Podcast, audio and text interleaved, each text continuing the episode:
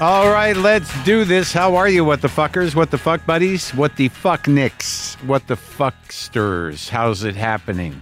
How is it happening? Tell me how it's happening. I think I meant to say, how's it going? And I said, how's it happening? My manager, who's from Australia, says, how you going?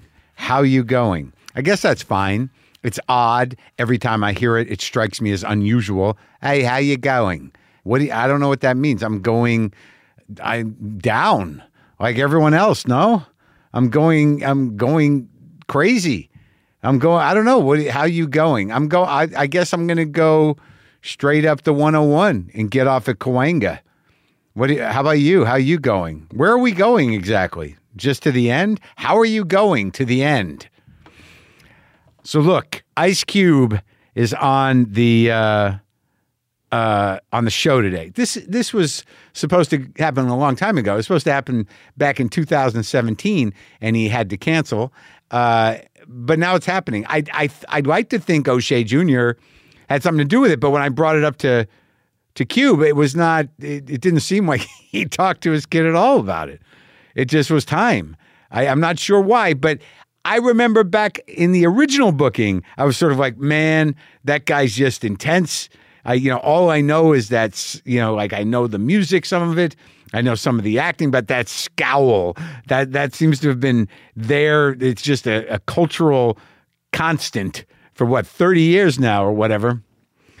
And I remember being nervous saying, like, how am I going to approach that guy? Is that guy, can he even have a conversation? Is he to, is he to just stand me down? What is to happen with Ice Cube? I remember being nervous about it then. But uh, you know him; he's a he's a brilliant artist. He's he's known for being in the legendary rap group NWA. He's, he's got decades of solo records, performances in movies like Boyz N The Hood, Friday, Three Kings, Genius, Barbershop, Twenty One Jump Street. He's also the co-founder of this kind of. I'm, I'm not even a sports guy, but I like the idea of this this three on three basketball league, uh, Big Three which is what he he's on the show for. But we did the talk, we did the thing, and I don't know. Yeah, I kept I kept trying to think: is there a way for me to kind of, uh, you know, nicely kind of like, so you know, the Jew thing, you know? Yeah, I'm Jew. I'm Jew. Uh, the Jew thing. Where you at? But I, I just didn't. I didn't want to ruin the vibe. I, you know, I just, I was so thrilled that uh, we were having a conversation. He seemed to loosen up and uh, kind of like have moments where he was remembering things. I'm like, you're going to fuck this up to what? To service what? And I went with no. I'm not going to do that. I'm going to enjoy the company of one of the uh, the 20th century's major artists, Ice Cube, and that is what happened. So if you're going to get all righteous and get all weird and sit there wondering whether or not uh, I took him to task for his uh, past comments about the Jews, as a Jew, I did not. And as a Jew, I sat here and talked to him and had a nice conversation. So it's not that bad. But then again, I didn't open the conversation with, yeah, I'm a Jew. But uh, I, I am kind of thrilled with how the conversation went. So that's that. So here's what's happening in the house. I decided in my intense sort of weird aggravation that I don't do anything that brings me joy in, in, a in a in a consistent way. I don't know what those things are. You know, like I, I I you know what can I do that would make me happy? I decide, well, why don't you paint some of the house? Because you know it's pretty dinged up, and it's getting to that point where I get so anxiety ridden about my house sort of collapsing in different ways. Not collapsing, collapsing, but just there being problems here and there with paint, things breaking down, things wear down, things need work. That's just the nature of being a homeowner. The last home I had, I got so stressed out by it all and doing all this stuff piecemeal, maybe not even doing quality work or having quality work done. I just sold the fucking thing. It was full of ghosts and weirdness, anyways, just from the life I lived there. Uh, you know, a lot of joy, a lot of darkness, a lot of pain in that house. So, this house, like, these are normal things. Hey, man, you need a little touch up. You need some painting done. Have the painter come over. But Jesus, man, I tell you, I, I got, and I need the house needs to be painted. It's just been pummeled over the last however many years. It's all faded out, and the rain kind of did a number. I need the house painted, so I got an estimate on the house and on the interior stuff I wanted to get done. I didn't want to move everything. I got three cats. I have three fucking cats, You guys know this. It's my whole life revolves around these fucking cats. I, I anthropomorphize, I project, I, I'm constantly concerned about cats. You know, what are we going to do with cats? Back in the day, I didn't know if I could move out of my old house because I didn't know where Boomer would go because he was an outdoor cat, but I, something happened to Boomer. He disappeared, so maybe it was a, a sign. It was a sad sign. But anyway, so I had the guys come over and they got to paint the house. 7 a.m. I didn't know it was going to happen so quick. I thought I had a month or two before this all started. 7 a.m. I've got to get two cats in one room, one cat in the other room because that's just the way it plays out. It's easier. You know, Charlie, Charlie Beans Roscoe has his own room. The other two, Fat Sam and uh, Buster, they, you know, they they got. I mean, I mean to make comments. He's not that fat. He's a little pudgy, but you know, they go in my room, so I got to lock them in. Then I got to do all the the different feeding. Everyone's got to get their different food, their medical food, the separate three separate foods.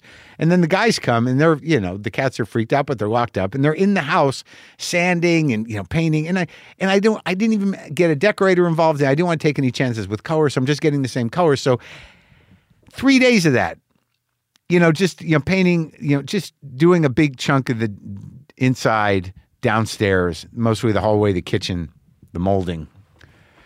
So I spend all this time, you know, trying to, you know, keep the cats uninvolved, and so they could open the door and have freely. And there was it was a mess, and it was making me crazy. It got me very depressed. It got me very anxious, and it was all because my baseline, you know, my, you know, the stuff, the routine that keeps me sane in my house was totally disrupted, and I knew it would be over.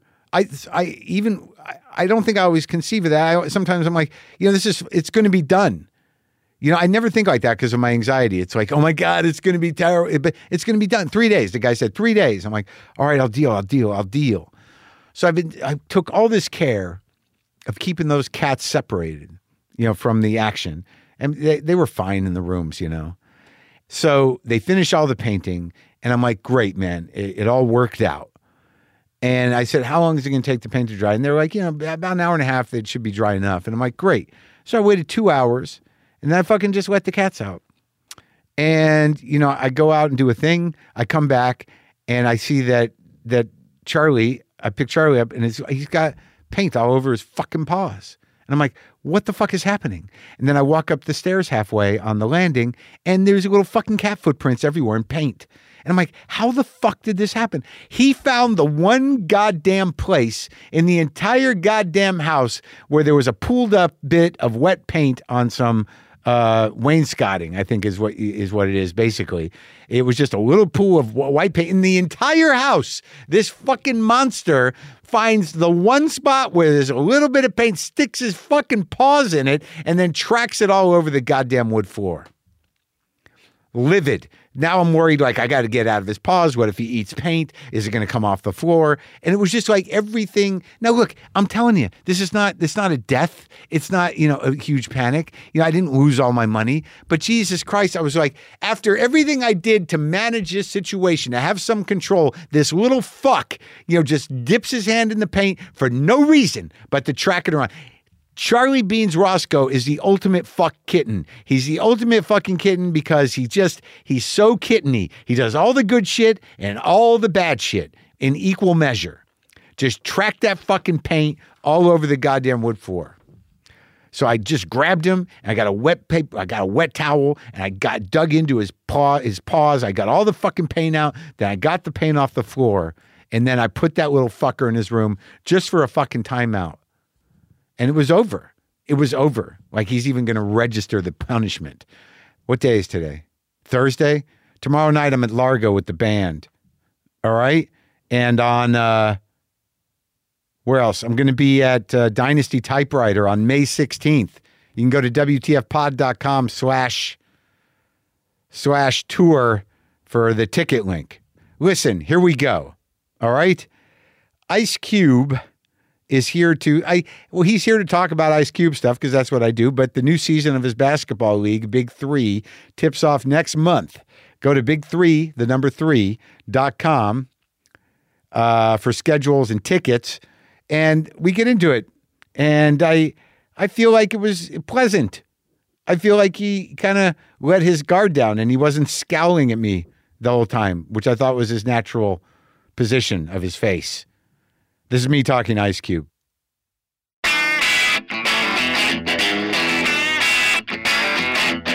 You can help, you know, modulate your voice better. Yeah, I mean, you know, I'm definitely uh, familiar with that on this mic, so Yeah. I'm gonna sound good and shit. You don't want to. It does sound good. Yeah. You know, it's weird. I was just, uh, I don't know, you know, like I didn't know how to get into, you know, where we're going to talk about. We, there's a lot to talk about, but I have a copy. You know, I'm a vinyl guy, mm-hmm. you know, like every other middle aged asshole. So I have the first record. I have your first record. Yeah, which one? Which first record? My That- NWA solo- or no, solo? your solo America's Most Wanted. Yeah. Yeah. And I put it on and it's clean as fuck and it's uh I think it's original. You know, it's not a reissue. Hmm. The production is so good. My God, you know, I- we had the Bomb Squad. Yeah. do the do the production, and they've done they've done a lot of hits, but they've done public, you know, Public Enemy. Yeah. All their early Yeah. hits, Yeah. was from the Bomb Squad. So But it's just it holds up. It's crazy. It's so clean, it's so balanced and it just it, and, and to hear it on vinyl, I think it makes a difference. it does. Yeah. Vinyl is a lot warmer. Yeah. You know, you can feel. You know, I, I heard DJ Quik talk about uh, tape Yeah. over digital. Yeah. and he said the tape not only captures what's you know being Yeah. recorded but it also captures the vibe in the room Right. and you can't digital doesn't capture that but Right. but the the room vibe actually makes it onto the tape I, yeah, like you know, you can definitely hear that in the music, but you can also hear it when you're talking. It just you can hear. it. I don't know how much. How many did you do on vinyl? Did you release them all on records? Um, i think eventually they all came out on records but you know when when cds came in yeah, yeah. It's easier. and and you know cuz singles and all that crazy stuff. Yeah, yeah. Like vinyl started to Yeah. to die. You know, I think once they made the the CD player where you can scratch on it and Sure. do all the Yeah, yeah. stuff you could on vinyl, Yeah, then it was over. it was the beginning of the end or the end of the end or yeah, something yeah. like that. It was just a transition. Yeah, from from something that was just common to now it's vintage. Right. And also, I mean, it, it was just more convenient, the CD. You know, records take up a lot of space, man. Yeah. Yeah, but you know, um, so does your clothes in your house. You know, it's personal. It is. You know what I'm saying? Like, It who is. gives a damn? That's right. Like, I remember record collections being as big as people's book libraries. yeah. You know what I mean? And, Yeah. And people loved them and they cherished it. And it was, I remember um, hearing a story of a lady who had to, you know, cops was on her shit. She had Yeah. to up and leave Right. And left everything. Yeah. And she cried the most about her vinyl collection. Oh. not her pictures of her mom, not, you know, Yeah, yeah, yeah. just the vinyl collection. Yeah. That's all she uh, bitched about. Did she get it back? No. Oh. She didn't get nothing back. you know, it's probably still down with the government. This happened in the 80s. Oh, yeah. Did you grow up with records? Yeah. Yeah. Your folks had records? Yeah. And my brothers and sisters, you know, they a little older than me, like eight, nine, ten years older than Oh, me. so they had the old records. So they had everything. you know. Yeah. What'd you grow the up with? dirty records. Yeah. I got it from Red the- Fox? Red, you know, Redd Foxx. Uh, it was a rapper named Blowfly back then. Yeah. You know, he had a song called Rap Dirty. You Yeah. know what I mean? And it was like, blew my mind as a kid. yeah. Yeah. yeah, well, you weren't supposed to be listening to it. Not supposed to be listening to that, Yeah. you know. Richard Pryor records. Oh yeah, I've got a bunch of uh, old Redd Foxx records because you know I'm a comic, so I collect the comic. And there's a later Redd Foxx record, just ca- I think it's just called "You Got to Wash Your Ass." Yeah, you got to wash your ass. you know, it's like, I, I used to love to see those old, you know, what they call blue records. The party day. records. Yeah, Yeah. Well, see, I was too young to party, so they was just dirty. Right, but they were those old ones with Redd Foxx and like the little Yeah. head, and they were all like two colors, and there's a Yeah. series of them. Redd Foxx got a great line. It's Yeah. like he said, "I smoke, I drink, I do everything." You know, he said the worst thing to do is to die of nothing. it's like here's a man who died of Everything. nothing. Yeah, oh man, he was he was so fucking funny.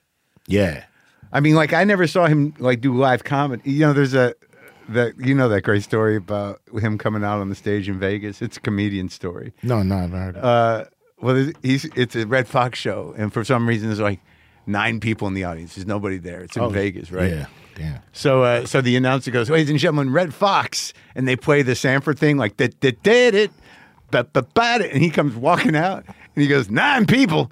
I ain't working for nine fucking people. And he walks off, and they hit the theme again. It goes off. Damn, ain't that something? It's funny. I, I I know nine people is pretty much. It's like, man, just come to my dressing room, have a couple drinks, you know, just Right. kick it. We can talk shit. But I like there's a moment where the band has to make a decision. Like I guess we better play him off. Yeah. Anyways. Exactly. You know what I mean? I mean, we getting paid, so yeah, exactly.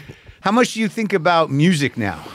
all the time. I'm working on an album right now called "Man Down." Yeah. What's the angle? Man, men are getting it. Yeah. You Yeah. know, you know, you know that saying. You know, we got a man down here. Yeah. You know what I mean? Like, yeah. Yo, so yeah, that's How's the it thing. feel? It feels great. You know what I mean? It feels, you know, it got a lot of soul in it. So it's great. Do you feel like you know? Because I like listening to. I listened to the last record and I listened to the first record just now. What do you think has changed with you? I mean, where? What are you mostly thinking about? Has the themes changed? Has anything gotten better or different in how you're approaching things, or what you're worried about? I mean, I hope I've gotten better. You know No, what I mean? sure, of but course. but but uh, you know, things they just, you know, it's it's in a blender. You know what I mean? So. You know, you can you can blend things perfectly, or you can blend it too much, and you know what I'm saying, make Yeah. trash. So Sure. everything is constantly moving, but you know, there's always something to rap about. You know. Well, yeah. and- Let it, and- like, what do you like? What do you? Because I mean, all the records are really political on some level, mm-hmm. right? yeah, And you know, in the last record, I guess what was that 2017, 2018? yeah. You know, you took rightful, you know, justified hits at you know the awful president, fascism, race. But do you feel that anything is shifting? Is that anything more concerning to you? Like, do you are you optimistic about anything? Uh, of course, you know, I'm optimistic. You know that good will prevail o- over evil. Yeah. You know, I, I'm very optimistic of that. Yeah. Um, and but you know, there's a process to that. Um, you know, we still just fighting a good fight. Yeah. You know, it's it's um it's unique to be in a position of, you know, privilege in a lot of ways because of my music career and Yeah. acting career, Yeah. but but you know, still speaking for people that I know, Yeah, people I love that still are suffering, you know, Yeah. under the the the weight of this crazy unfair, you know, institutionalized system, Yeah. institutionalized Yeah, racism. without a doubt. Yeah. You know, it's institu- it's institutionalized richism. You Yeah. know, it's it's, it's yeah, kind of yeah, more than racism. You Sure. know, it's it's it's it's a big issue that we all know is there. Yeah. and you know The gap. What are we gonna do about it? That's Yeah. the question. What are we going to do about it? Um, I don't know. You know, it's like Yeah. I guess you know it's really about getting people information that they don't have and and Yeah. then letting them, you know. What keeps you optimistic? How like do you, Um, like I just talked. You know Tituss Burgess. He's a you know musical guy, singer. He's good. He's, Um, I just talked to him. We talked about faith for an hour. I don't know how Oh. it happened, but we did. Um, I mean, you know, the sun coming up makes me optimistic. Does you it? know, I mean, looking at a blue, pretty sky. uh, Sure. Yeah. Yeah. Yeah. You know, the the the the things that were here before our craziness yeah. um, makes me optimistic. You Yeah. know that they'll they'll be here after our craziness, and hopefully, I'll be around too. you know? yeah. I talked to I talked to your son. Oh yeah, O'Shea Jr. I. I did. Yeah, yeah, We got some laughs. yeah. I mean, he's a he's a funny dude. He is you know? funny. He's very funny. Yeah. Very, very energetic and entertaining. Yeah. Yeah. You you proud of him? Oh hell yeah. Yeah. You know, I mean, a father couldn't ask for a better son. Yeah. You know, somebody who um just a good guy. He You is a good at guy. At the end of the day. That's Yeah. all we want to raise is is good people. Well, you did it. well, you know, I, I give credit to my wife, Kim. Yeah. You know, she was there a lot more than me. You know, she was more consistently, you know, uh, yeah, yeah. making sure that, you know, we, we have good kids. Yeah, and what about your folks? My folks are great. You know, they're still around. Thank God. Does everybody live close by? Um, my pops is still living in the house I grew up in. You know, yeah, you know, so he he don't go nowhere. My mom's is in Long Beach. You know, uh, she went out there. Um, I think she went out there to get closer to my sister. Uh huh. I- But they're all in the L.A. area. oh yeah, yeah, yeah, yeah. You could throw a rock and So, hit their house. so your dad's still in the house you grew up in. That's that's his choice. I imagine he has another choice at this point. Yes, he does, but he's like, I bought this house with my own money. You know what I mean? like, you know what? What can you say? Yeah. You know. And also, it's like the neighborhood, right? Like he knows everybody. Yes, Right. everybody knows him. Right. I mean, he's the king over there. You Yeah. know, so it's like, Why leave? why why leave your kingdom? You know, to Yeah. to to be a stranger in somebody else's neighborhood. Yeah. Because I was talking to O'Shea Jr. about, uh, you know, when he was a kid and watching you work. And there's a, a moment where, you know, you shift from offstage you to onstage you. Yeah, And it's very specific, right? You drop into onstage you. Well, yeah, I, I think we all got our the part of us that our kids don't see, and then the part of us that you know we Yeah. become dad and mom. Sure. and Yeah, that. yeah, yeah. So, so I- I, I definitely think it it's that times ten. Right. You see what I mean? Yeah, yeah, yeah. yeah. So was it when you started out uh, rapping? Was there was there a sense that you were, you know, that on stage you was you were obviously serious and you meant business, but was there a sense that there was it was a character? Well, I don't see what Any I do as Yeah. a character. you Sure. know, I see it as um, me, you know, talking about what I've seen, Yeah. what I've done, Yeah. and what I've heard about, you Right. know, and putting it in a way that people can relate to it. You know what I'm saying? Yeah. And and also um taking on the fury that I know that's there. The the the anger that's there. Yeah. The humor that's there. Yeah. You know what I mean? The the all the things that I know is bottled up within our community, I put it in music. It Comes through you. Yeah. Yeah, and I guess like it's it's a strange thing, on stage persona, off stage persona, but like there's a way we deliver the shit. You know what I mean? Yeah. I mean, you know, I think we all bring our upbringing with Yeah, us. yeah. And um I think that's the reason why we're in the position that we're in. It's it's uh you know, authenticity Yeah. to it. Yeah. And and uh people know we know what the hell we're talking about.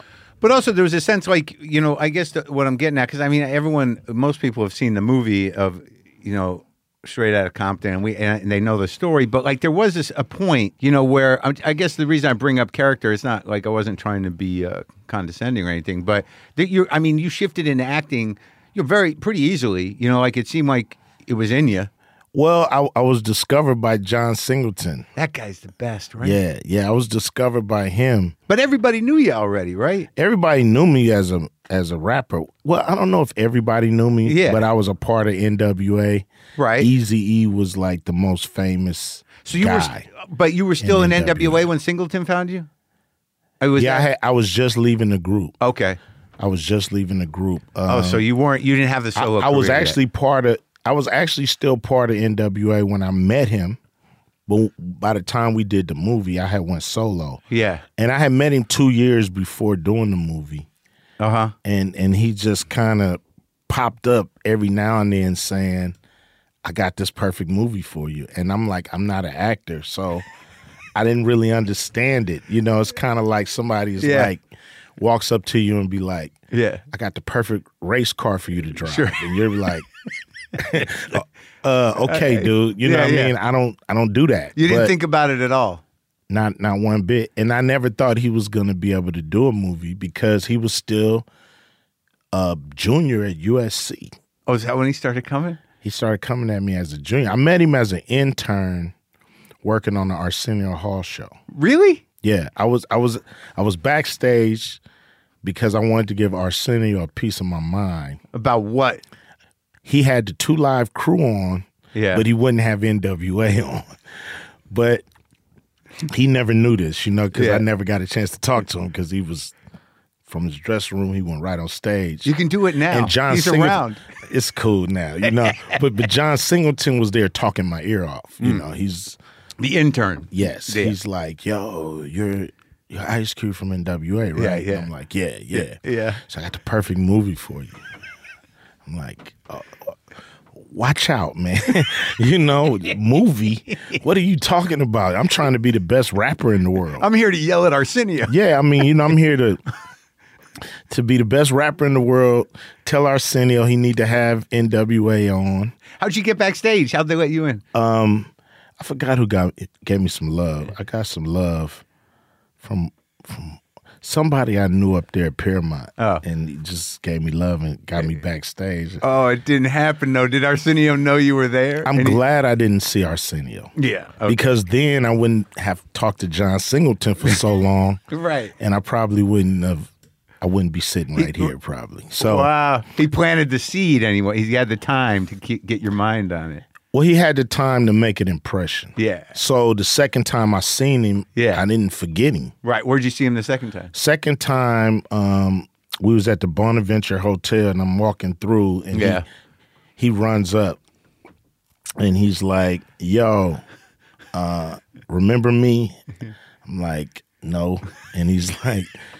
Arsenio backstage. Boom, boom, boom. yeah. I got the perfect movie for you. Right. I'm a senior now. And, Yeah. you know, I'm like, okay. Yeah. And um didn't see him again, you know, for for another maybe another after I broke up with the group I saw him because Yeah. Public Enemy played Hollywood Palladium. Yeah.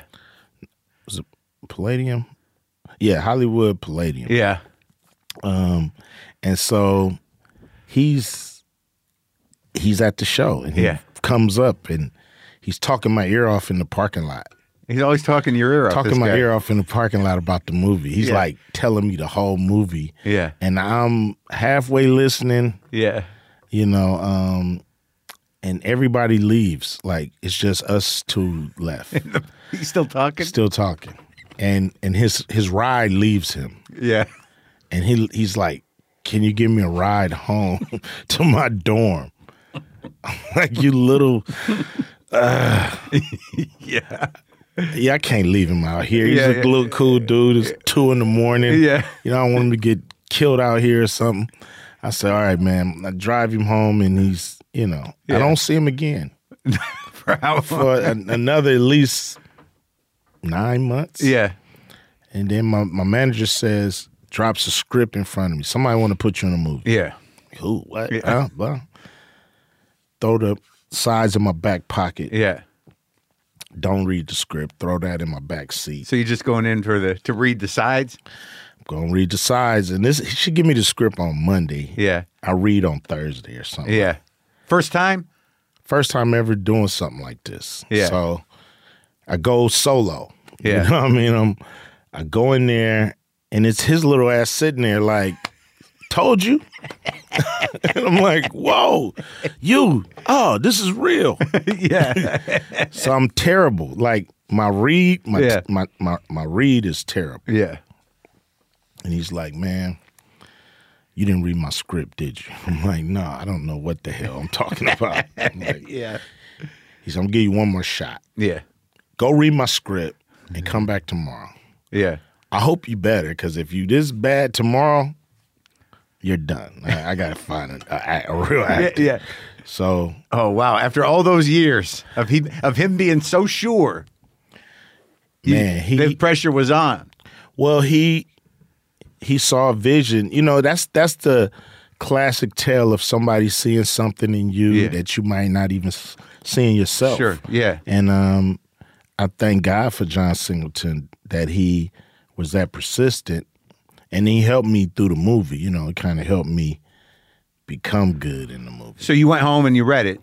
I read it, I was blown away Oh yeah. because I was like, "Damn, this is my neighborhood. Like this, is how we grew up. Yo, so you what the it. hell?" Yeah. I was like, I could play any of these characters. You know what I mean? I could play right. any any of these Yeah, guys. I yeah. know them. Like Yeah. I grew up with them, Yeah. and I'm like, is this movie worthy? Like It's how we grew up. That's people want to make movies about that. I was Yeah. I was blown away that Yeah. that was the subject matter. I saw the title "Boyz N The Hood," but I I thought you know I don't know what I thought. well, I mean, there hadn't been a movie like that. What the hell are you going to think? Yeah, Really? Yeah, Right? not about not about South Central Los Angeles in that detail. The life Yeah, in an honest way. growing up, you Yeah. know, in all three different aspects, you know, and- Yeah. and, you have those three different guys in the neighborhood. Yeah. In every neighborhood, you have, you know, those three characters. Yeah. you know, you got a sports guy, you got the banger, and you got the guy that just want to live, Right. You don't want to do none of that. Yeah. Well, yeah. I mean, it was a, it was a masterpiece. That movie. I think he's kind of a genius. You know, it's so sad that he died so young. It is. You know, that is sad. you know. I thought like I watch Baby Boy like once a year probably. Yeah, it's incredible. He uh he deep dives, you know, Yeah. deep dives. There's stuff in that movie in both the Boyz N The Hood, but in Baby Boy too. That's just sort of like fuck. Yeah. It's crazy. yeah, How how authentic, how honest it is. There's some honest emotional shit in that movie. yeah, and that's what it's all about, Yeah. you know. So what'd you learn from him? How that gave you confidence? Yeah, it def- definitely gave me confidence that um follow your vision. No But matter you- no matter how no matter how new you are to an industry, Yeah. follow your vision. So it gave you a whole new part of your vision, though, right? You weren't anticipating any of that.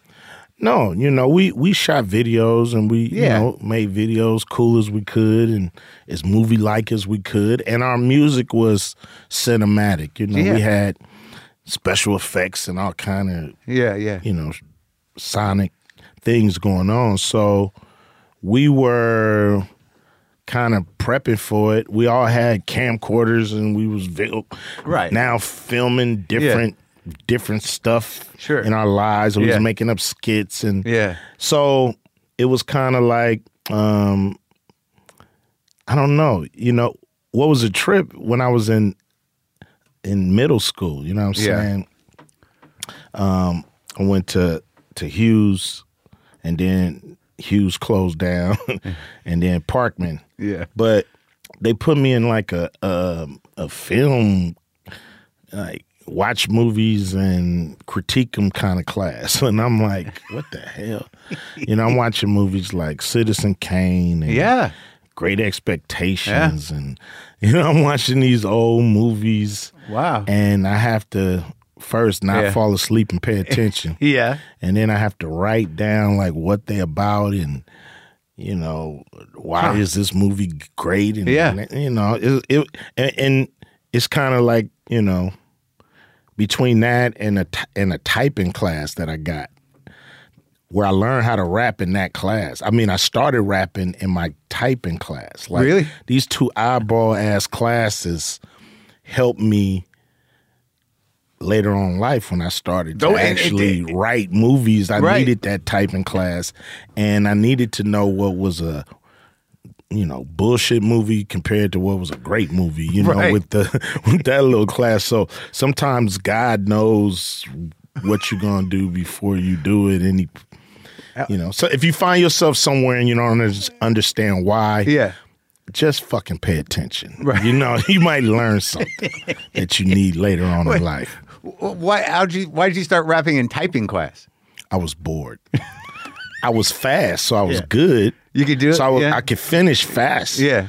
And me and it's a trip. Me and this other guy, dude named Kiddo. Yeah. You know, he was like, I think he was, I think he was a little dope dealer. You know, he Yeah, to- he in, in junior high he would come with Corvettes and you know, yeah. Yeah. you know, he would have all this stuff, like Yeah. right. So we find ourselves in this same class with Yeah. all these, you know, people. I guess that wanted to be secretaries or whatever. You know, Yeah, it was. So I took it too. You know, I mean, Yeah. it was one of those things you sort of had to take for it was whatever. an elective, a skill, and I- and I, and I I never met my counselor to get my electives. Yeah. so they just gave you what was left over, right. and so these were the classes left over. So I guess me and him were in the same boat because Yeah. we never made our Yeah. m- met our counselor. Yeah. Anyway, we find ourselves in this class, and we both good at it. Like we both can type. You know what I'm saying? And uh, we finish early, and one day he look at me and he say, "Hey, you ever write a rap before?" And I'm like, "Uh, no. I like rap. I've I've heard rap, but I'm this is 1983." Yeah. And um, he says, "You write one, I write one, and we figure out which one's the best." Yeah. So I start writing. You know, I'm thinking of trying to rhyme. Are you typing head. it? No, I wrote it. Okay, I wrote it in. I wrote it by hand. Yeah. And after class, we go in the hallway, and he spit his rap, and and his was. He had bit all these different raps that I've heard before. I'm like, I heard that line on two or three records. Like Yeah. you're you're you like stealing people's raps, Right. And I, mine was original. It Yeah. wasn't great, but it was original. Do you remember it? Uh, I remember my first line. Uh, my name is Ice Cube, and I want you to know I'm not Run DMC or Kurtis Blow. That that was my first line. Introduction. yeah, Yeah. So I just never stopped writing after that day. He stopped. He knew he was whack, Yeah. but I I kept going, You liked bugging it. people, wanting people to hear my raps. Nobody wanted to hear them, Yeah. and um, yeah, you know, it was from them two classes. And I ended up, you know, years later needing all that stuff. Defines your life. Yes. Well, you know, typing like that, like as odd as it seems, it's like one of the most. If you can do it fast, it's one of the most important skills in this world now because everybody has to type. It was like almost like prophetic. Back then, you're thinking, "What am I going to work in an office?" Now, everybody has to type. It was a manual typewriter. Yeah, of course. So you had to, I mean, my fingers cramped up for the first two weeks of class because you had to hit those things Yeah. so damn hard. But yeah, you know, now I learned a skill. Who who knew the computer would be so big in our life? Yeah. and and typing. You know, I type out all my scripts. I've, you know, scripts that I've wrote. I've actually wrote them. Yeah. I didn't. Are you I fast? didn't. Uh, you know, I'm not as fast as I used to be, yeah. but but um, you know, I didn't dictate anything. Right. It's just handwritten So or typed. right. So that that first rap though, it like you just like it, it was almost like addictive. When You Yes. just because you could see it on the paper and you could It see it on phone. creative. Right. Yeah, And, and I- immediate. Yes. And it was cool. Nobody really did it back then. Really, then. it wasn't a thing. it wasn't a thing. You know, it was like, you know, it's like playing guitar or something. Like Sure. only the cool kids did. Right. You know So what I'm saying? So, now you got a magic skill. Yes. And and and we had like we would have these rap battles on the quad. And those know? were the first ones. They didn't exist before that. no, Yeah. no. I mean, not They became a thing. yeah. I mean, you saw the New York battles, the old school VHS tapes of Right, right. Busy Bee versus you know Sure. Kool Moe Dee, whatever. Yeah, You know, yeah. but but as far as rap battles, you know, we was setting them up. We was going up to other high schools, battling people, hopping the fence. You Yeah, know what yeah, I mean? yeah, yeah, like yeah. sneaking in and Yeah. like you know battling on the quad, and then running out for you got you know Thrown ex- out. expelled, or Yeah. arrested or whatever. So it was fun. Do you remember when it got heavy? Uh, what you mean by heavy? I mean, when the subject matter shifted. You know, because it sounds like it was just fun. I mean, it shifted when it, you know, the message yeah. from from Grandmaster Flash and the Furious Five, mm-hmm. like that song for me, that's when when it switched. It was like, oh damn, you Yeah. can actually talk about things that's real. Yeah. You know, Yeah. just, you know, who rocks the party, rock the party, Yeah. DJ, you know, it's all that first, but then it's like uh, broken glass everywhere. People Yeah. pissing on the stage, you know, they just don't care. You know, it's Yeah. like, oh, damn, it's Yeah. real. So, And you already had the skills to, to rhyme, so you could just put it in, load it up. what it is is like a few different things kind of hit the, you know, hard times by Run DMC. Yeah. It was another record. Yeah. Um, Ice T was six in the morning. yeah. So I'm like, oh, you can not only talk about what's going on in New York, but damn, we could talk about what's going on in LA too. Yeah. So we started to do mixtapes where we would talk about the neighborhood. Yeah. And they was just selling like hotcakes. You Right, know, yeah, yeah. going boom, boom. So it was like this is our style Yeah. to talk about the neighborhood. Yeah. not, not try to be, you know, Rakim or try to be KRS One or somebody, Yeah. but but just do what we do. Right. And we may not never get famous. See, we never thought we were gonna be big Yeah. from doing this hardcore music. Yeah. We thought it was gonna be where the Redd Foxx records were. Right. Eddie Murphy Right. in the Yeah, blues yeah. section. Yeah, and, And that was gonna be our Your life. our life. But Yeah. but it was cool because it was real. We was we was happy to be neighborhood stars. You know, Yeah. as long as we were stars in the neighborhood, the world wasn't bigger than Sure. a twenty mile radius Right. anyway. Right. So it's like your dad.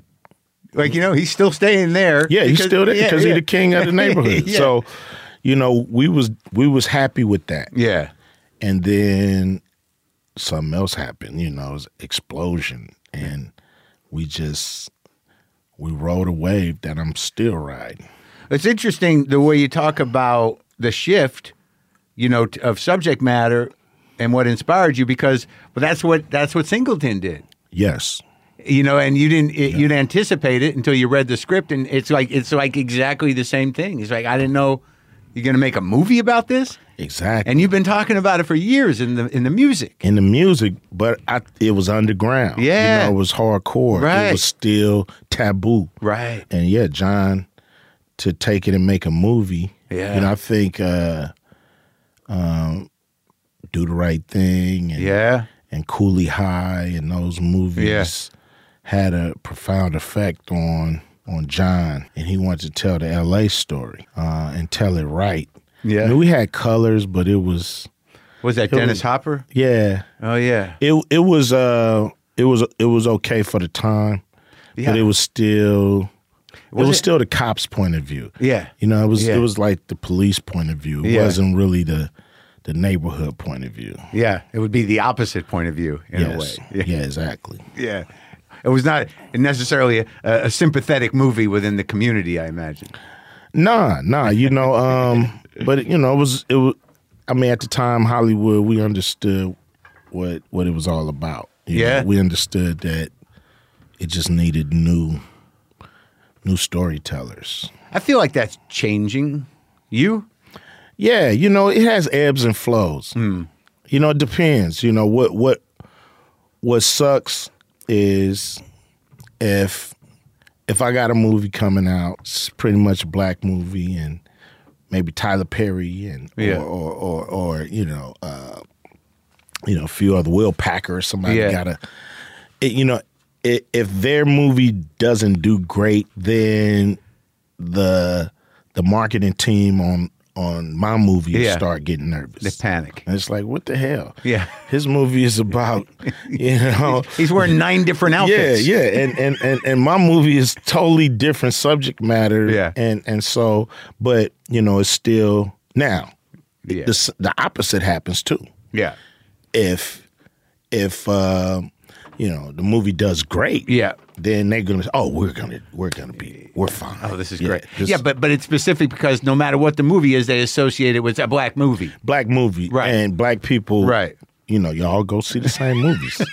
So if they didn't like this one, they might not like yours, and, and that's just it's it's like utterly ridiculous. But it's still it's still you know the funk that Yeah. that, that Yeah. comes off of Hollywood. But you've done, you know, you've found your zone, you know, in terms of making successful franchises and movies. What made you have the the confidence to sort of write a script? Did you just look at like one of John's scripts? How'd you figure it out? Because it Um, happened pretty quick, right? Yeah, I mean it was working with John. Yeah. he he's he he gave me the confidence, and he helped me. Yeah. And I did look at Boyz N The Hood. And I was looking at it and I was like, is that, you know, I'm looking at the structure. Sure. And I'm like, okay, this structure keeps repeating. In terms So, of like the, the you know, the, you know, oh, just how, how it breaks down, how Oh, it lays yeah. out. Yeah, you yeah, know, yeah, yeah. it's, it's action. interior, exterior. Yeah, you know, it's Yeah. action. Where are you? Sure. And it's character, dialogue, action, dialogue, Yeah, yeah. action, cut, next scene. Yeah. Where are you? Yeah. You know. Yeah. So you just start to say, okay, this is the structure. Yeah. Now, you know, I need to see the movie. And Yeah. so one day I was sitting in John Singleton's house and um he he asked me when was I gonna write a movie. Yeah. Now, I hadn't did like we hadn't shot one day of Boyz N The Hood yet. Oh, You know, really? Yeah. So this is leading up to you got the role and you're hanging out. hanging out. Yeah. And he's showing me movies. We watching all kind of And you're in between Scorsese movies. Oh, and really? Kind of stuff. Yeah. Yeah. yeah. So Oh, he was a movie. He showed me Clockwork Orange and How'd that and land? Stanley Kubrick. How'd and that go for you? It was dope. Yeah. Yeah, because I'm into, you know, if if if you can if you can capture my mind when I'm in the movie, Uh. Yeah. then I love it. And also the language of Clockwork Orange is a trip. But it's I mean it's dope. I mean Stanley Kubrick Yeah. is just dope. Yeah, yeah. He's one of the So best. you, it's almost like you're back in that film class. So you already knew, you know, that you know you got to Yeah. look at film a certain way, and now this guy's showing you. yeah, I, I had seen um um the atom bomb movie that Stanley Kubrick did. Strangelove. Strange Love. Doctor Yeah. Strange Love. That's a good movie. It's a great movie. And so um yeah, I had knew, you know, Yeah. about what's Yeah. a, you know, Yeah. great movies and good movies and bad movies and why. Yeah. And so yeah, he was he just helped me through it. And then I he asked me that and I'm like, "What do you mean when am I going to write a script?" Yeah. He said, uh, if you can write records the way you write records, Yeah. that vivid, you can write a script. So I went that day, me and my wife Kim, she she's my girlfriend then. Yeah. We went to the to the Mac store on Santa Monica and Yeah. just I bought a computer that day and That, bought that Final day. Draft and I Yeah. bought all this stuff he told me to get. Yeah. And I started writing that night That night. that night on a script called uh, "America Eats Its Young," Yeah. which is a title from a funkadelic album, Yeah. and um, he, it, you know, he helped me kind of get through it. What you happened know? to that script? I mean, it was terrible. it was a terrible script. You know, I wasn't that good, but but I completed it. Yeah. Then I, then I wrote a second script that he helped me with called "For Life," Yeah. which was uh, about a guy going to prison, Yeah. and so. Heavy. Yeah, it was heavy. So the third one I wrote was Friday. It was Yeah. you know comedy, Yeah. and I wrote that with uh, I had got my chops. You know, I had got you know, I, I had got pretty good at, Yeah. at writing writing the script. So Yeah. me and me and DJ Pooh wrote that. And that that blew up, right? Yeah, yeah, that was my first one I got actually made. That's exciting. So, like when you when you first sitting with him before you even do Boyz N The Hood, you're in between NWA and your solo career too. At this at that time? No, I left. I had left NWA by the end. Okay, so had you already had a couple records out, or just the one record? Just solo record was either about to come out or Okay, I, f- I forget what came out first. So that's- I think my album came out before the movie. well, that's it. That's sort of a, like a like a, it's a transition time for you, right? Yeah. you're thinking about a lot of different things, and now you got this whole other world. You got film all of a sudden, Yep. and and then you're and you're still killing with the with the records. Yeah, Like that begins like a long run of amazing work. It, like when I look at the stuff you do, like I'm 59, you're younger than me, and like I'm I'm like, what if what do I do with my time? Not much. Uh, you know, I, I don't know. It's like I don't know. I, I it seems like I feel like I have a lot of dead time. do you? Because I'm looking at this resume, even just the record, the the recording stuff that you do with other people. I'm like, is every day just sort of like, okay, I'll come over, I'll do it. Nah, not really. not really. It's uh, um, I guess I guess you know when you first get into the game and you you you love it and Yeah. and you're successful, you're you're active. You Right, know, you, right. You wanna Yeah. you having all these great ideas. You have access to great producers. And you got a community of people. Yeah, and you're in the game, Right. You know what I mean? Yeah, and, yeah, yeah. and so you wanna, you know, you hear a record and it might inspire you to do a record. Yeah, and yeah. it's yeah. like yeah. Um, you're really playing the record company game, so Right. to speak. You Yeah. know, you want to make hits for the people who spent this money. and- Yeah, yeah, yeah. You know, so you're you're really moving and shaking. Yeah. and I think an artist should always get to a point, and and I think the ones who have longevity Yeah. do. Yeah. You realize at a certain point that okay, Yeah. forget playing the record company game. Right. Forget who cares if my song is on the radio. Yep. Who cares if this and that and other? That's You other, get to that point? That's that's other people's worry. Huh. You you you start to say, well, at least I have, and I Yeah. believe a lot of artists have, that your your fan base is the most important. Like your fans, Hmm. Right. You have to cater, not not to the whole world, but you have to cater to your fans. Right. And that's when the, that's when you decide to take control. Yes, and you right. hyper um, service Right. the Ice Cube fan, Yeah. and everybody else. You got to get in where you fit in. What record did you realize that at? I think it was around uh, around War and Peace. Oh, that, you know, maybe that later, maybe yeah? maybe the maybe the s- the second the second album. Okay. Peace. Yeah. disc. Oh, really? Yeah. Not the Predator. No, the Predator. You know, you still want to. Still want to be on big. top. Make you want to. You want your videos on Yeah. Yo MTV Raps. You Yeah. want to. You want. You want to be in the game. Yeah. And I think at a certain point, who cares about the game? You Right. just want to serve your clientele. So that was second War and Peace. Yeah. And Okay. from there on, I just. I don't. I don't care about charts and Right.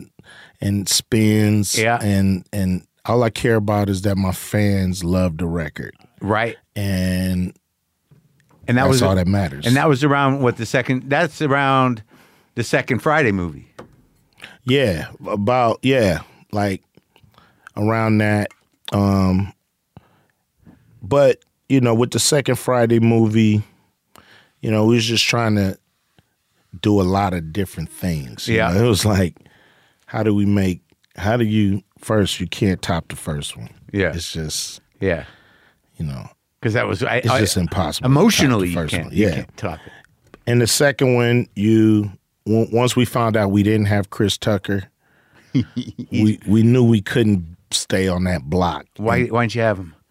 He didn't want to do the movie. Uh. He um, at the time he said he was he was becoming very religious and he didn't want to use profanity and promote marijuana. I guess I guess that shit's over. Yeah. I- yeah, I, mean pretty quick. I uh, yeah. That's right. He got pretty Christian for a while. Mm-hmm. He went that way. I guess there's two there's two paths. Yeah, I mean, you, you know, you got to respect a man and his God. Yeah. You know what I Yeah. mean? So, so we, you know, we had to make the adjustment. So, okay, we need to be off the block, and I need to find, you know, you can't replace Chris, but you Right. can find a funny cousin like Sure. Day Day and Mike Epps, and, Yeah, yeah, and yeah. he's just as crazy. Yeah, and yeah. so that's that's the you know saga. Did you watch Air? Did you see the movie? I haven't seen it yet. You haven't seen it yet? No. Do you remember that time? Did that time have an impact? Because I was wondering about that, about like the time, like Air Jordans happened like 84, 85. Yeah. And I, I imagine that was a shift in perceiving what one could make of their personal brand. Yes. And, and I, I think it seems to have had an inf- effect across all mediums. Yes. Do you remember being conscious of that? Yeah, I, yeah, definitely. Yeah. you know, I definitely saw the rise, and everybody, I think, at the time wanted to understand. How to do know, it? Yeah, how did he? How did he make it happen like that? You know, I, I think, um, I think what what Jordan represented was an undisputed uh, measure of excellence. Yeah. You know, it's kind of like nobody, no, uh, no race Yeah. around the world could dispute Right. this was the display Yeah. of excellence Yeah. in one's field. Yeah. You know, he became a standard. Yeah. You know what I'm saying? Yeah. And so I think that's really what helped the most, you know, as well as, you know, having some dope shoes, being very creative. Yeah.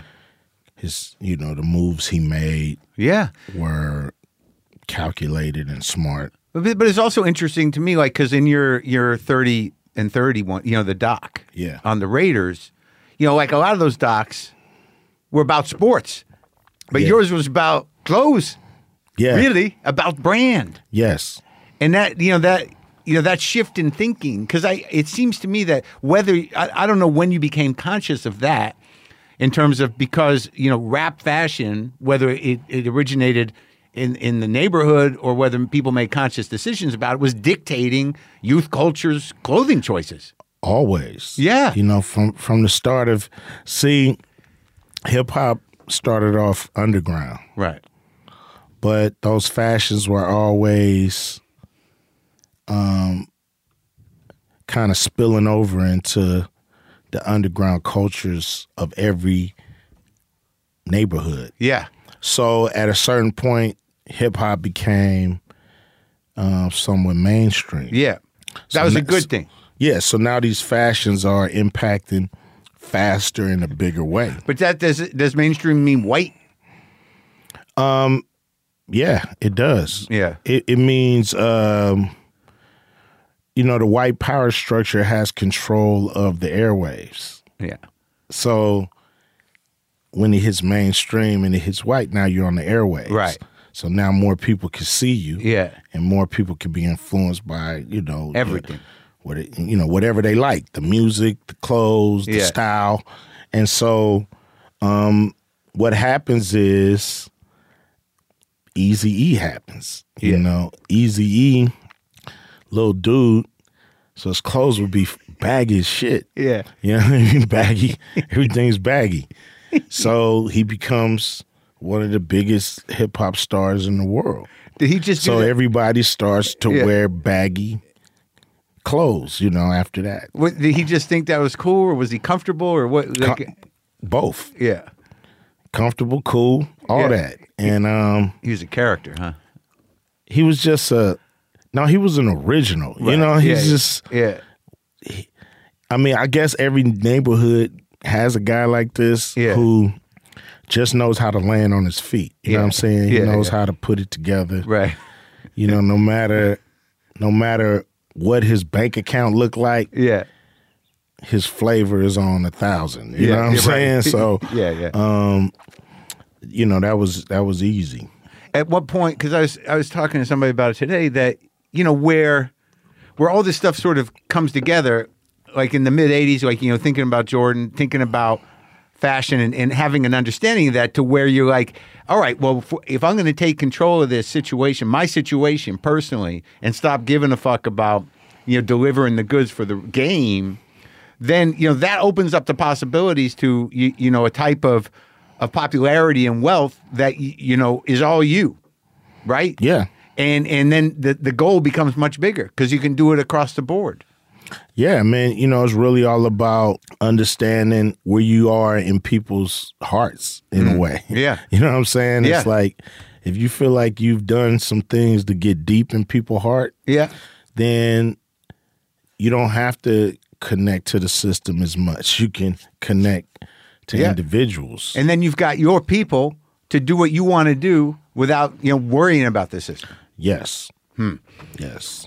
So I don't I don't want to not talk about Three Kings and we'll talk about the, the the basketball stuff and and always a lot to talk about. But like Three Kings is a masterpiece. I love that fucking movie. Do you? Yeah, I do. You know, David O. Russell, you know, this was like a movie that he um I think it might have been his second Yeah. movie. I think so. And it was so big compared to his first Oh, movie. Spanking the Monkey. Yeah, Yeah. it was a big undertaking. Um, did he do flirting with disaster? Was that before or after? Maybe. maybe before? Yeah. And and so I did the movie, most of the movie, I was a little confused. Like, Yeah. I'm like, why are we in milk? I'm like, I thought I was doing a war movie. Right. thought we was gonna be shooting. I'm in milk. You know what I'm saying? Like, what the hell? One milk scene. was Yeah, that the yeah. first scene you shot? One of the first scenes, uh, you know, we're, why am I we're in like milk?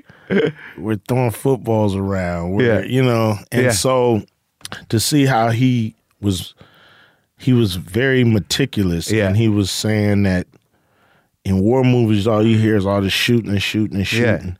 He said, in this movie, every bullet is gonna count, Yeah. and and I think that was uh, a different kind of war movie. Totally. Like, you know, when you see, you know, that shot where he, he says, you know, the bullet goes in here and it does all this crazy stuff. That's and crazy. I don't know if people ever knew, you know, what a bullet does when it goes inside of you, Yeah. you know, on that level. that was crazy, that cut. Yeah. So that kind of stuff, you know, made the movie more than just a war movie. It was like you really cared about Yeah. anybody that was going to take a bullet in that movie. you know? And also like the what modern war looked like. There's only a couple movies that really kind of reinterpreted it. Black Hawk Down Yeah. and Three Kings. Yeah. It's a different game. Yeah, and and that you got a lot of youngsters out there that are hella confused on what's going on. Yeah, because they don't know. They don't know what's going on. And that was They that just was how the sent movie. fight. Yeah. That was what the movie opened. Are we shooting? And he You just know, yeah, it's just just some, a guy over there was Gaffigan, I think. Are we shooting? Yep, That's wild. genius. The whole movie. Yeah. he was. You know, I, I learned from David that you don't move that camera till you get what you want. I don't care who's yelling, who's screaming, Yeah. what the AD producers Yeah, are yeah, yeah. yelling. Right. You don't move that damn camera till you get what you want Yeah, because you've set up this whole thing. You Yeah. took a year out your life to set up this shot Yeah. and you got to get it. Yeah. You, it's no, you, you can't move. Right. We haven't gotten the shot. Right. So that's a great lesson for filmmaker Yeah.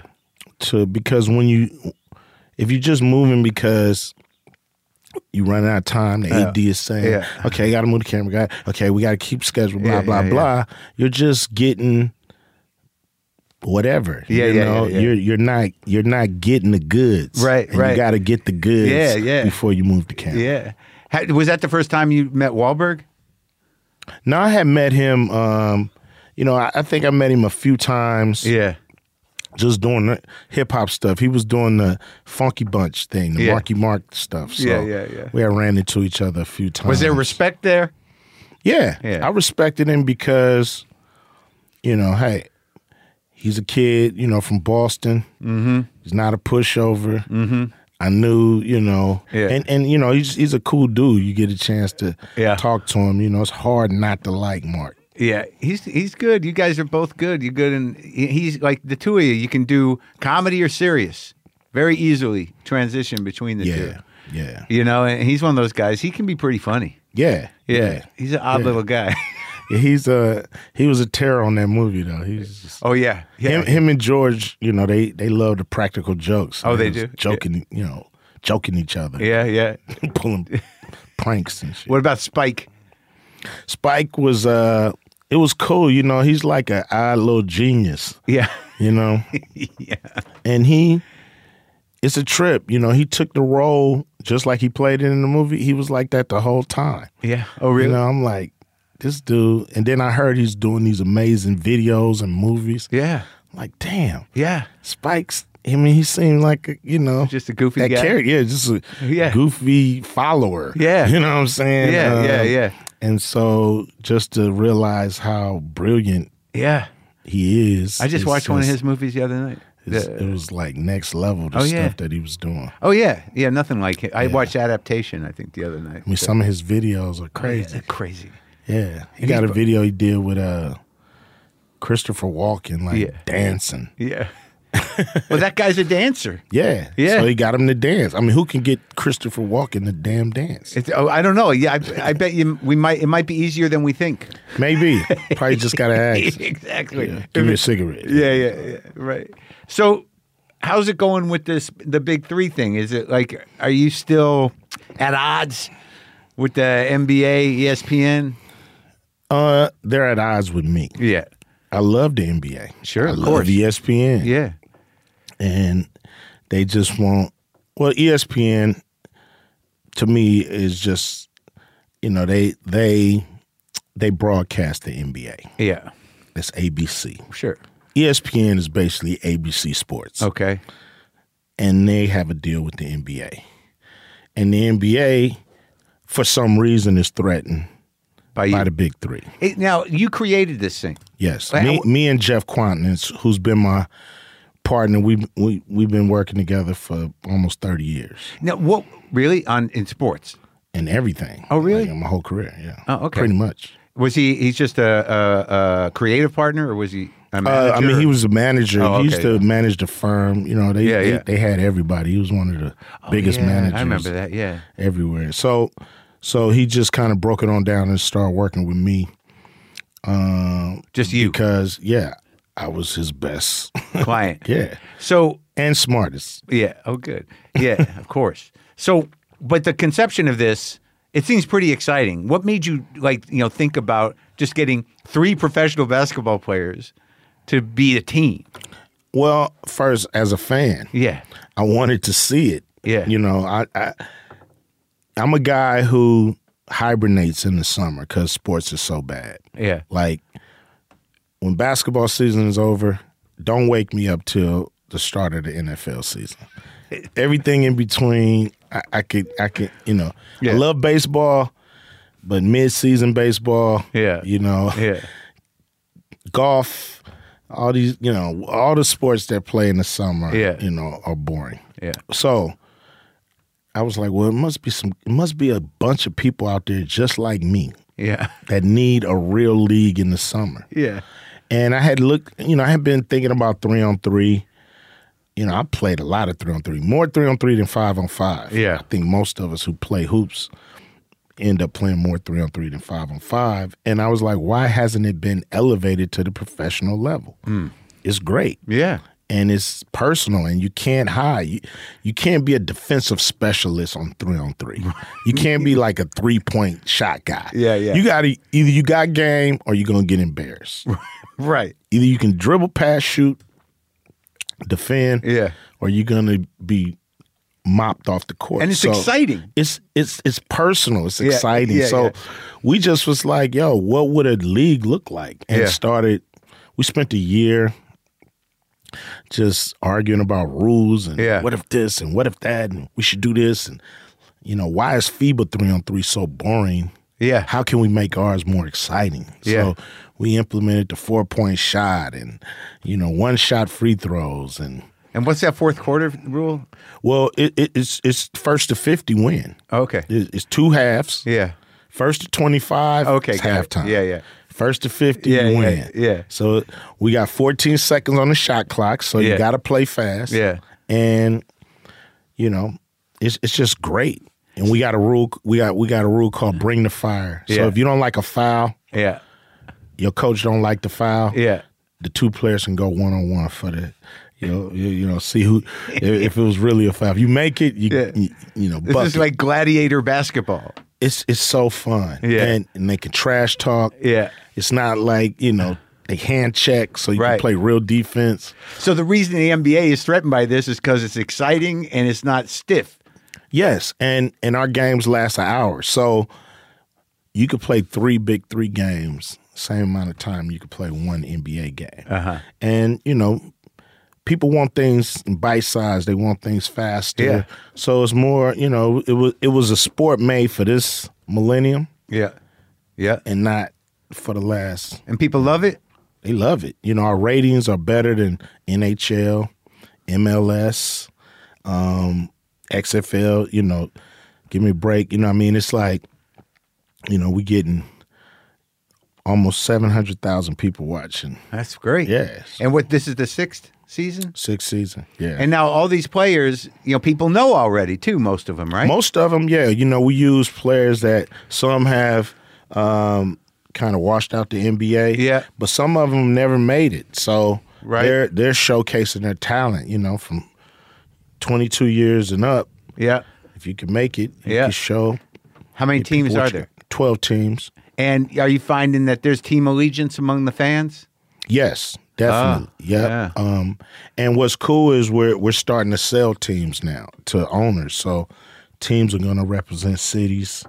Really? So, so that's going to be a real cool aspect of it. So this is like this is this is great because you have a little beef, or the NBA has a little beef with you, and that's it puts a little fire, right? In Yeah. you, you're like, fuck them, let's go. I mean, at the end of the day, Yeah. we would love to work with them. I Yeah. think we got a complimentary league, yeah, but we're getting to a point where we won't need them. yeah, They're gonna yeah. they're gonna See? ask, they're, they're gonna come asking one day, and we're gonna probably say thank you, but no thank you. Well, that's the same place you got with the music, where you know you're you're in the game, and then you like you are the game, yes, right? So Yeah. this has kind of repeated itself now in sports. Now you're a sports manager, producer. yeah. You didn't see that coming, did you? Not at all.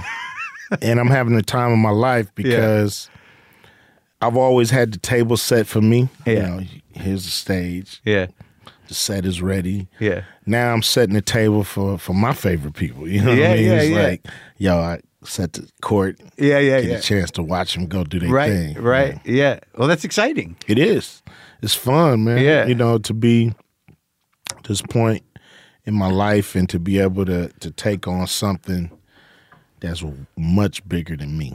And also something you grew up loving and never ever saw yourself. How would you be part of that? Exactly. You know, Exactly. it's crazy. Yeah. It's, It must uh, just be like there must be party as like a kid. You're just like watching this. yeah, and and then you have to grow up because you have to really actually make it work. Yeah. So so we still got a lot of work to do. Sure. but but we still having fun. But it's new work and it's fun. Yeah. You got now you're grandfather. yeah, yeah, yeah. That's that, that's a whole other thing.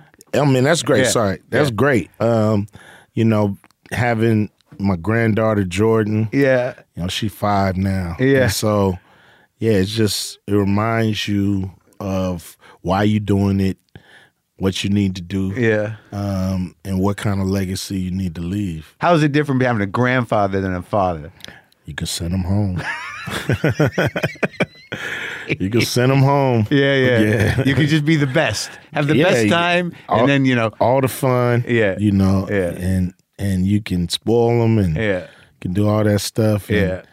Yep. And then somebody else has to Deal with the tough yeah, stuff. deal deal with getting them back. Yeah. You know, focused. Yeah. Well, it's great talking to you, man. You too. Thanks for coming. Appreciate it.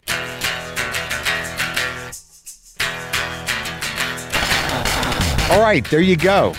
Big Three starts up in June. Go to big3, the number three dot com for tickets. Hang out for a second, people. Last week on the Full Maron, we posted my reaction immediately after the Ice Cube talk. That episode is called Ice Cube Just Left. Go check it out with a Full Maron subscription. This week we posted another Ask Marc Anything episode where I got into your questions. Which non comedian guest on the show was truly and unexpectedly hilarious? Oh, well, just in recent memory, Hugh Grant totally surprised me and was very funny.